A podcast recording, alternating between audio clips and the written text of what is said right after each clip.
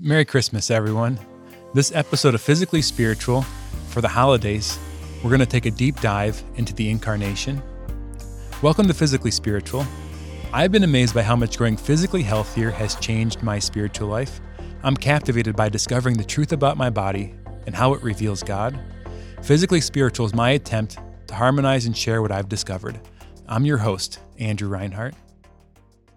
Merry Christmas, everyone. If anyone's watching this, I know most of the audience listens to the show, but but those of you that do actually watch on YouTube or Facebook might recognize something is missing. For this episode, I have no computer. I have no notes. I normally before these episodes, I I, I scour my brain. I'm reading books. I'm pulling in scripture quotes and catechism quotes, and and I'm I'm researching to prepare for the show. But for this episode, I wanted to do something a little different, and for the holidays to be a little less prepared and a little more on the cuff and hopefully, my hope is also a little more, uh, just a little more friendly. Not that I'm not friendly normally, but let me know what you think. If you like this format, um, I could introduce more episodes that are more of me just just ranting. You know, this is what you're supposed to do on podcasts, right? It's it's uh, underqualified people speaking overconfidently about topics for which they're not qualified to talk about. So, in the honor of that, this Christmas, I bring you an ad lib podcast. The mystery of the incarnation is at, is at the center of Christianity. This word incarnation, carnation, like the word carnal, the same word that our flower carnation comes from, refers to the body in the flesh. So it's the, the second person of the most holy eternal Trinity, the Son, taking on a human nature, becoming fully God and fully human while being a divine person. So this this incarnation took place at a specific time when the angel Gabriel came to the Blessed Virgin Mary and Jesus was an, announced to her and in that moment the Holy Spirit overpowered her and Jesus was conceived in her womb. There's there's a, a, a profound beauty and fittingness to this incarnation. And I'm not going to primarily think about and, and focus on kind of the theological mystery of the incarnation. It just, uh, you can get that a lot of places. What I want to talk a little bit here about is uh, how Jesus coming in human nature is fitting for human nature. Or another way to say this is how, how Jesus becoming human is the way to save other humans. Right? Jesus could have just a, a appeared in the sky. God could have performed some kind of theophany, a, a, massive miracle, or, or a voice coming down from heaven, or just handing someone the Bible from heaven or on a magical tablet, and revealed his nature that way and saved us through an, a, a divine act and not a human act. Right? God could have done that, but he didn't. He chose to save humanity by becoming human and I want to argue that this, this matches our design. This matches human nature, the way God designed us to receive. And it also fits in a way that blesses us in a way we wouldn't be blessed if Jesus wouldn't be human. Let me go through a few uh, ideas from, from science, a few ideas that I've explored in previous episodes of the show as to why this makes sense. The first thing we need to consider is the way that humans are formed. When I say formed here, I don't just mean the, the physical aspects of your body forming in your, your mother's wombs or, or your, your body growing and healing and regenerating as you get older. And I don't mean here information.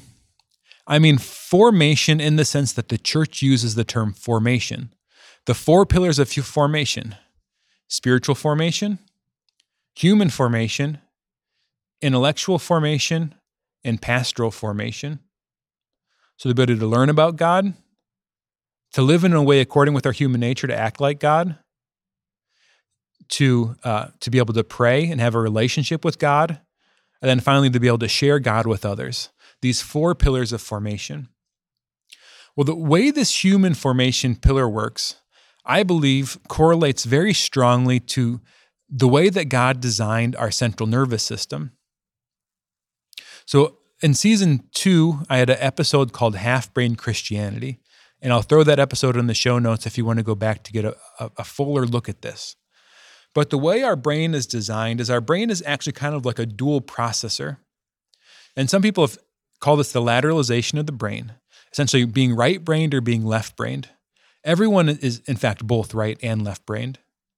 Now, the, the, the one side of the brain runs more on information, on data. It's more involved with, with uh, thinking about things, learning concepts. It's more involved with language. The other side of the brain is more emotionally involved. It runs on connection, on, on the experience of the world around you as, as your body experiences it.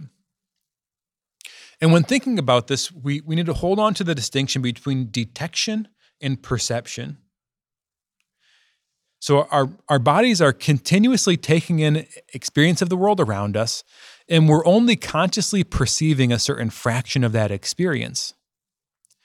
But the rest of that experience, our, our body is is absorbing. It's it's us. We're actually uh, detecting this thing. It's it's us receiving it, but we're not becoming conscious of it. Well, this this more emotional side of the brain is much more involved in this detection process and less so involved in the perception process. Now, all this is are generalizations, but I'm, I'm building up to make a make a point on these generalizations.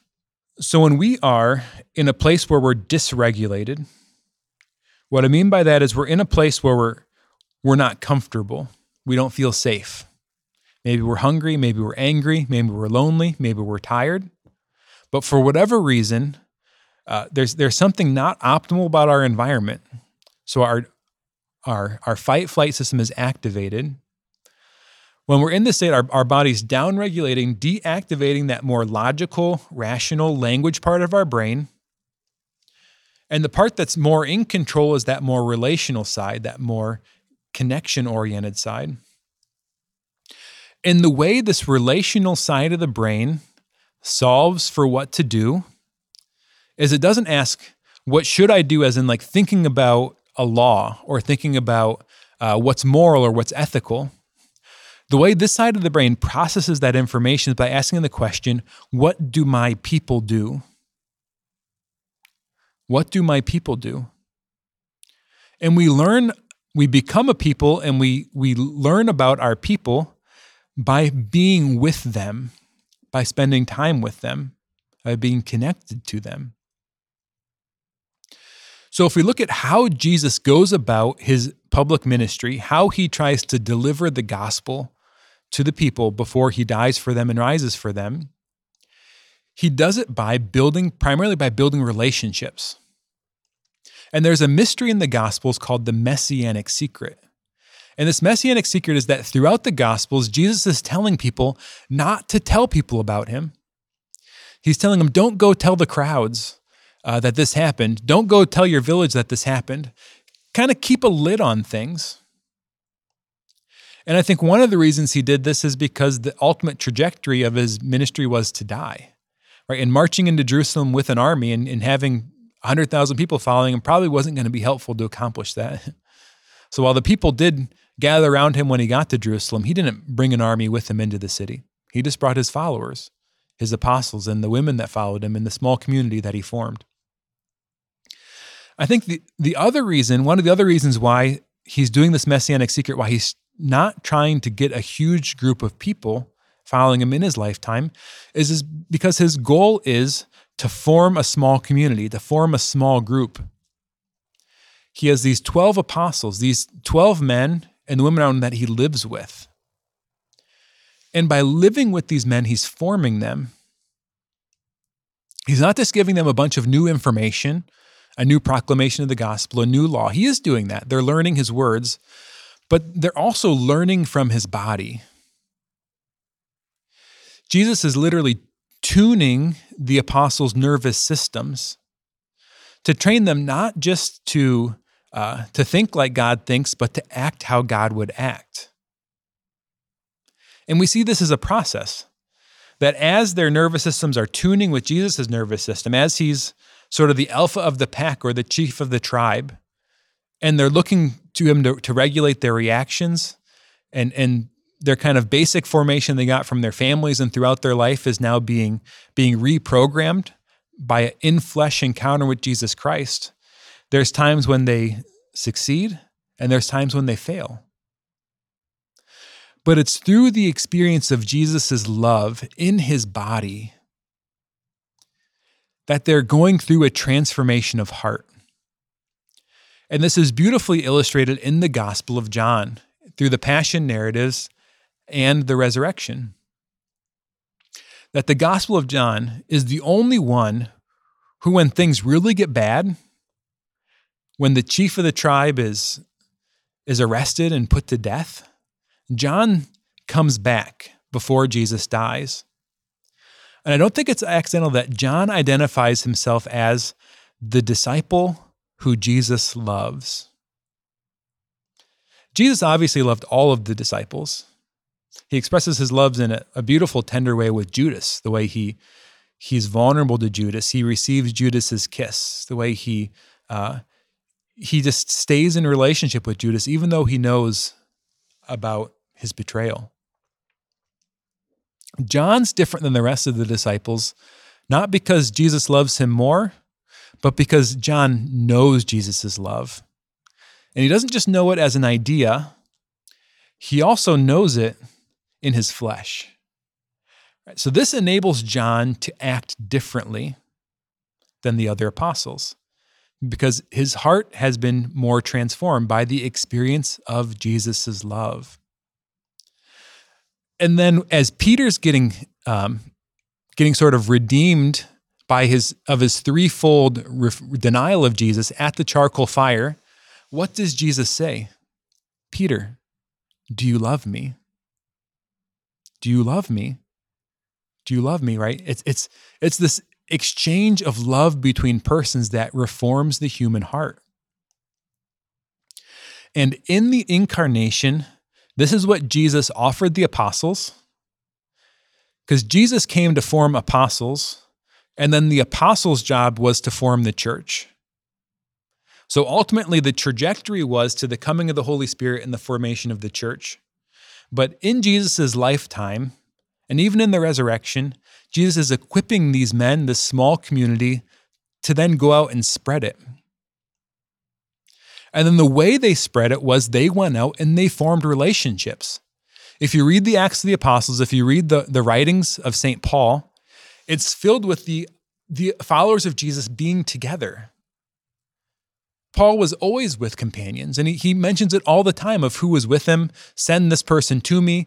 And, and all throughout it, he's expressing it with these words of love that they're so dear to him, that they're so important to him, that they're precious to him, that, they, that they've blessed him in all these different ways. The, the whole framing of Paul's letters are, are, are in these relationships of connection. Before Paul even goes into his ministry, he spends years with the church in Antioch what forming relationships. He had all the head knowledge, but he needed a transformation of heart. And God knows this has to happen in the context of humanity, in the context of human relationships. And I believe Jesus invites us into this too. That we're called to have an in flesh relationship with Him, an incarnational relationship with Him. And we do this in three different ways. We experience Him in our body through our prayer life. Prayer is a physical activity as well as a spiritual activity. And if we imagine God in the scriptures, our body reacts to him. We, we form our body by meditating on Jesus' life. We encounter God through our relationships with one another. Christ intended us to experience him in and through the church. We're meant to be his hands and feet. The Catechism actually signifies that that we experience uh, in, in the indwelling of God in us, that Jesus is present in a different way than he is in the Eucharist. So there's, there's a way that we make Christ manifest to the world in a way that the Blessed Sacrament can't. So there's this reciprocity between the community gathered, the body of Christ, as manifested in the church, and then the body of Christ as manifested in the Eucharist.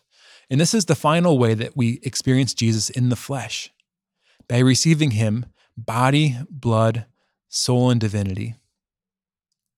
So I want to propose to you, as you're thinking about your Christmas this year, the great celebration of Jesus' birth, of this, this uh, manifestation of the incarnation in space and time, that, that, that we could uh, we could form our Christmases that we can encounter Christ in the way that Jesus himself uh, brought himself to be encountered in the incarnation. That we'd spend some time in prayer with the scriptures, encountering Jesus in our bodies as we contemplate him, as we meditate on him, and as our body reacts to the thoughts of our Lord in the scripture.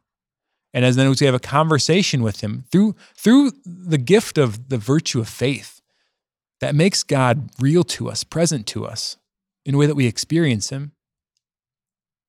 And then we also encounter God in our family and friends, that we connect with real people who are the body of Christ to us, who are the hands and feet of our Lord, feeding us and, and, and comforting us and being present to us as we feed and comfort and be present to them. That we try to have an authentic encounter where we, we really share of ourselves in conversation, where we try to open up. This is a big challenge for me. I'm, I have a wonderful family I get to gather with, but I, I struggle to open up and just to figure out what to say in the conversations. My introversion really comes out. But then finally, we also encounter Jesus as a community, as a church in the Eucharist body, blood, soul, and divinity. That we could be consumed by Him as we consume Him, that we eat Him and take Him into us, and have a, a flesh on flesh encounter with the risen Lord. And by, by doing this, we, we encounter Christ in a way that anticipates the heaven, anticipates the kingdom of God. And in this in flesh encounter with Jesus, our nervous system is, is reorganized, our hearts are changed, and we become more actually what we proclaim ourselves to be the body of Christ. So, Merry Christmas, everyone. And I hope this year as we reflect on the incarnation, that you could have an experience of Jesus Christ in your body this Christmas. Thank you so much for being a part of Physically Spiritual. Every moment of the show you've watched, know that I'm grateful that you've given your time to this.